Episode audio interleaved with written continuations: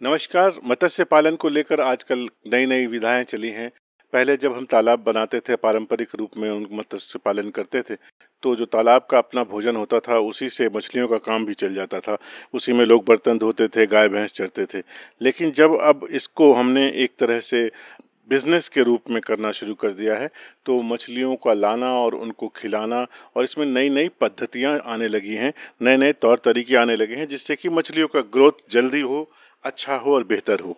तो आज इस सिलसिले में बात करने के लिए मेरे साथ हैं Rajneesh. Rajneesh welcome to the show और आप अपना परिचय देंगे जरा? गुड मॉर्निंग सर कैसे हैं आप? बढ़िया। सर मैं रजनीश कुमार मैं फ़िश फ़ार्मिंग करता हूँ 20 एकर्स में गाजियाबाद में। तो लास्ट टू ईयर से मैं फ़ार्मिंग कर रहा हूँ उससे पहले मैं कॉर्पोरेट में जॉब करता था। मैं टेलीकॉम इंजीनियर हूँ 14 इयर्स मैंने कॉर्पोरेट में जॉब की फिर मैंने एक्वाकल्चर स्टार्ट किया सर अब तो आपका काफ़ी स्केल में हो गया है और आप दोनों तरह से फ़िश फ़ार्मिंग कर रहे हैं पॉन्ड कल्चर भी कर रहे हैं और साथ में आप टैंक्स में भी कर रहे हैं। दोनों में क्या फ़र्क लगता है रजनीश आपको? क्योंकि ये सवाल लोग अक्सर पूछते हैं कि सर ज़मीन पे करूँ कि पॉन्ड में करूँ? कि टैंक में करूँ? टैंक कल्चर है, कोई भी टेक्नोलॉजी कोई भी पद्धति बेकार नहीं है। कंडीशन ये है कि उसकी प्रॉपर नॉलेज और प्रॉपर आपके नॉलेज ट्रांसफ़र सेशंस होने चाहिए। मैं पोन्ड कल्चर में करता हूँ तो वहाँ पे फ़िश की बायोलॉजी ऐसी है, उसको बड़ा स्पेस चाहिए ग्रोथ के लिए। वो टैंक में जैसे हमारा इंडियन मेंटल लेवल सेट है कि हमें एक के की फ़िश चाहिए, वो टैंक में फिजिबल नहीं है। तो टैंक्स को मैंने अपना सीड बैंक बनाया हुआ है, तकरीबन 20 लाख कैपेसिटी का 20 टैंक्स लगाए हुए हैं।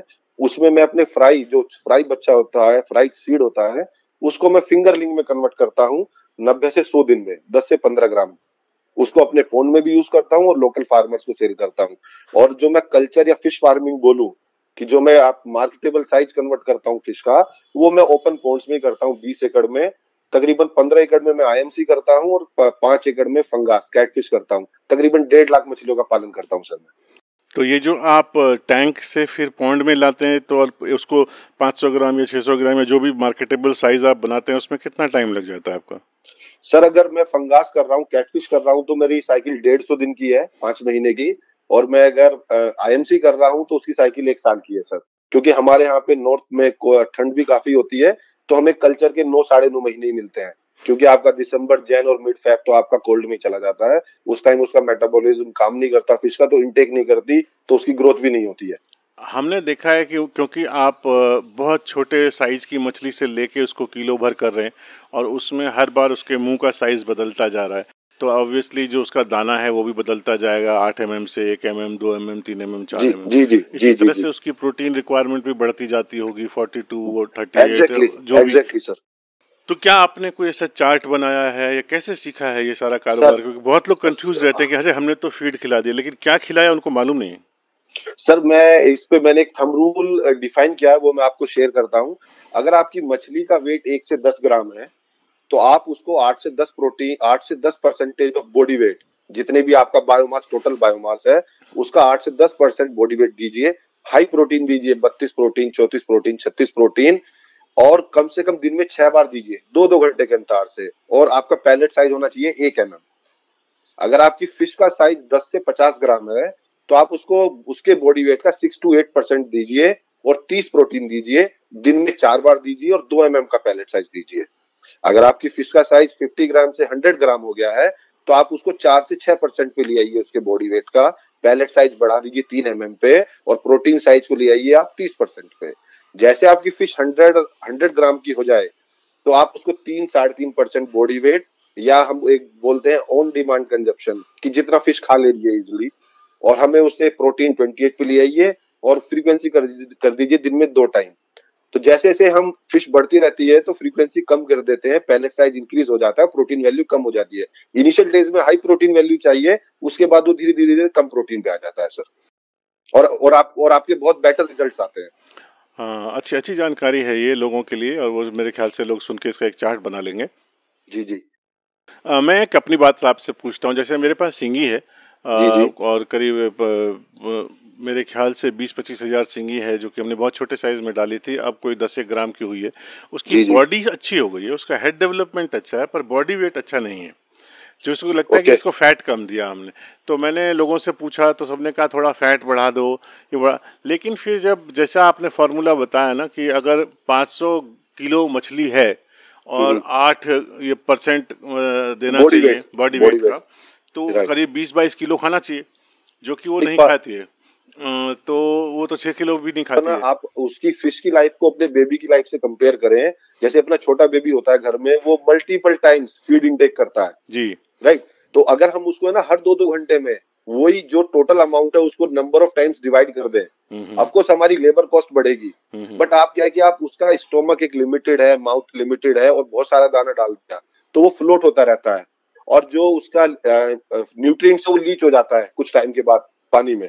Okay. राइट तो फ़िश का है ना मतलब अभी अब मेरे को आप जैसे मॉर्निंग में नून में इवनिंग में फ्रेश मील देंगे हम्म। तो मैं काफ़ी हैप्पीनेस से होकर के खाऊँगा। तो हमें फ़िश को भी अपनी तरह ट्रीट करना है। आप उसकी फ्रीक्वेंसी बढ़ा दीजिए फीडिंग की। मतलब छह बार खिलाएँ सात बार खिलाएँ। छह हाँ जैसे आपको लगे एक डेढ़ घंटे का डिफरेंस इनिशियल लेवल पे तो सारी मछलियाँ खाएँगी और इसमें सबसे बेस्ट पार्ट क्या रहता है? उनका यूनिफॉर्म साइज़ रहता है। जब मार्केट में लेके जाते हैं तो प्राइस डिफरेंस नहीं मिलता आपको। और हमें मिनिमम ग्रेडिंग भी करनी होती है। क्योंकि आप ये देखिए हमारे पूरे एक्वाकल्चर में more than seventy seventy five percent cost feed की है। क्योंकि पूरा पूरा बिज़नेस ही हमारा ऑपरेशनल सेंट्रिक है। और हम फ़ीड पे ही सबसे कम फोकस करते हैं। तो ये मैंने भी एनालाइज किया काफ़ी फार्मर्स और काफ़ी कंसल्टेंट से मिलके कि अगर हम फ़ीड पे फोकस करें तो एक्वाकल्चर की ब्यूटी ही एक डिफरेंट आएगी निकल के और फ़ीड मैनेजमेंट ही जो है वो बेसिक आपकी कॉस्ट को डिफाइन करेगा कि आपने कितने लगाए और कितने कमाए। एग्जैक्टली एग्जैक्टली तो रजनीश ये तो एक लगता है मुझे एक बड़ा ट्रेनिंग का विषय सा हो गया। तो क्या आप अपने फार्म पे जो नए फार्मर्स हैं या ऑनलाइन इस तरह की कोई ट्रेनिंग की व्यवस्था रखते हैं? सर मैंने अपनी एक ट्रेनिंग सेंटर सेटअप किया हुआ है। मेरे ट्रेनिंग में केवल मैं पाँच पार्टिसिपेंट्स को ही दो दिन के लिए पढ़ाता हूँ। और मेरा फोकस जैसे मैंने बताया फ़िश हमारा पूरा ऑपरेशनल कॉस्ट सेंट्रिक है तो मेरी ट्रेनिंग भी पूरी प्रैक्टिकल सेंट्रिक है। Okay. मैं अपनी मैं अपनी ट्रेनिंग में कैसे सीड स्टॉक करें कैसे सीड ट्रांसफ़र करें ग्रेडिंग कैसे करें सैम्पलिंग कैसे करें फीडिंग कैसे करें नेटिंग कैसे करें हार्वेस्टिंग कैसे करें आपको सेल करनी है तो ट्रांसपोर्टेशन कैसे करें सेल पॉइंट तक? तो मेरी ट्रेनिंग का फोकस रहता है पूरा फोकस प्रैक्टिकल सेशंस पे, क्योंकि ये मैंने मतलब रियलाइज़ किया कि जो बंदे फ़िश फार्मर आ रहे हैं, या तो वो एंटरप्रेनर्स है बिगनर्स है, या फ़िश फ़ार्मिंग कर रहे हैं, उनका एक एज के बाद है ना फ़िश बायोलॉजी में इंटरेस्ट नहीं रहता कि उसका स्टोमक कैसा है इंटेस्टाइन कैसा है आई कैसी है। उसका मेन फोकस रहता है कि मेरा इनपुट इतना है आउटपुट इतना है प्रॉफिट मार्जिन है। तो अगर हम उसके लिए एक सेट ऑफ़ प्रोटोकॉल्स बना दें कि आप ये ये एक्टिविटी कीजिए इस इस टाइम कीजिए तो आपके रिज़ल्ट बड़े परफेक्ट रहेंगे। तो वो उसमें ज़्यादा हैप्पी रहता है। तो ये तो ट्रेनिंग आप अपने सेंटर पे देते हो?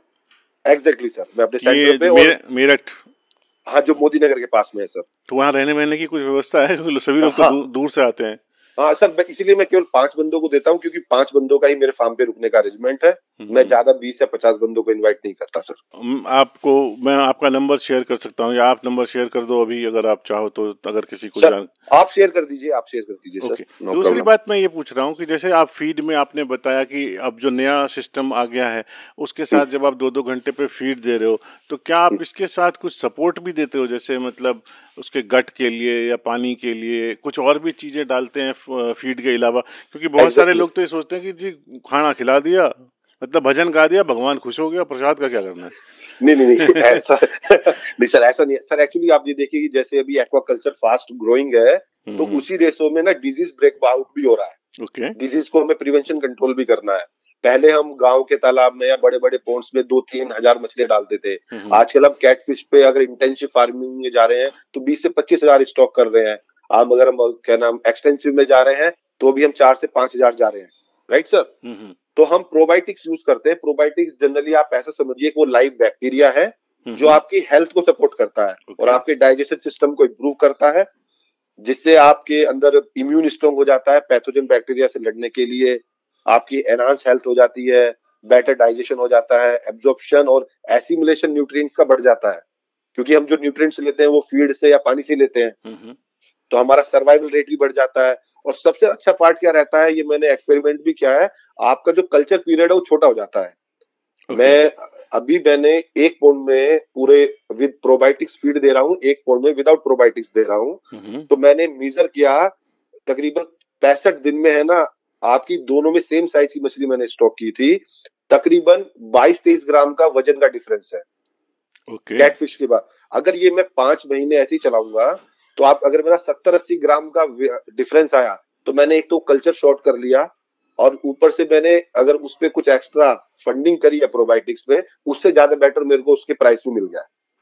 तो ये जो आप बता रहे हो प्रोबायोटिक जो भी केमिकल है इसको हमको फ़ीड में मिला के देना होता होगा कुछ उसकी जैसे दो एम प्रति किलो या चार ऐसा कुछ सिस्टम होगा।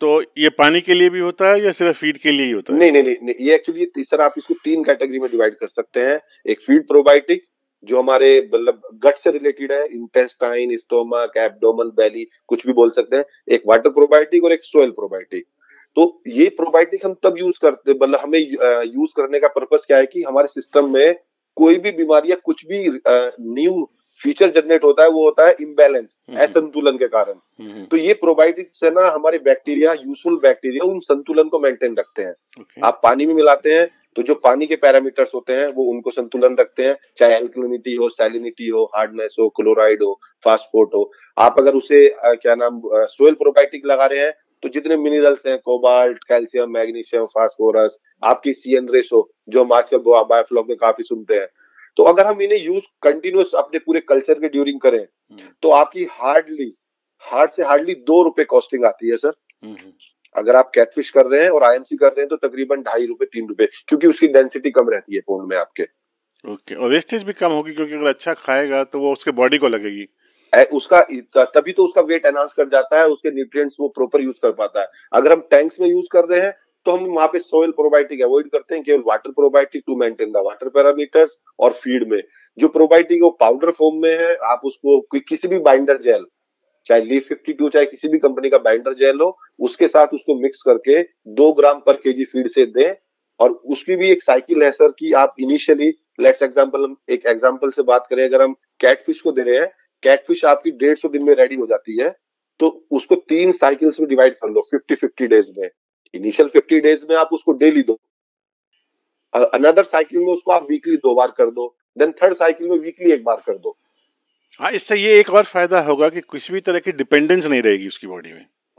ना ना उसकी मतलब बॉडी की रिक्वायरमेंट बनेगी उसकी कि मेरे को ये इसके बिना मैं फ़ीड निकलूँगी और उसकी जो इनिशियल लेवल पे जो उसकी स्ट्रेंथ आनी चाहिए बॉडी में, वो आ चुकी होगी इम्यून पावर स्ट्रॉन्ग हो चुकी होगी तो तब भी को भी कोई भी फंगल इन्फेक्शन अटैक होगा तो वहीं पे नॉर्मलाइज हो जाएगा सर बहुत बढ़िया जानकारी दी रजनीश आपने। और मैं चाहूँगा जो लोग फ़ी टेक्नोलॉजी या आधुनिक तरह से मछली पालन करना चाहते हैं रजनीश जी से टच में रहें सीखें क्योंकि बिना प्रैक्टिकल के मेरे हिसाब से भी हमने भी धक्के खा खा के ही सीखा था। फिर अपने फार्म अपने फार्म पे जाके उसको लड़ते जीते। आज भी जैसे सवाल पूछ लिया इसमें कोई शर्म की बात नहीं कि मैं छोटा हूँ वो बड़े हैं मैं बड़ा हूँ वो छोटे हैं। सीखना सबको पड़ता है मैं आज भी पप्पू भाई को दस बार फ़ोन कर लेता हूँ। मेरा सर एक मैंने पीवीआर एक्वा करके यूट्यूब चैनल भी बनाया हुआ है। वो मेरा केवल बेसिक है कि जो बेसिक फार्मर्स हैं और जो बिगनर्स हैं वो उस पर देखे तो उन्हें काफ़ी बेसिक नॉलेज ग्राउंड लेवल की वर्कआउट वो उनको वहाँ सीखने को मिलेगा सब बढ़िया पीवीआर एक्वा करके चैनल है यूट्यूब यूट्यूब पे।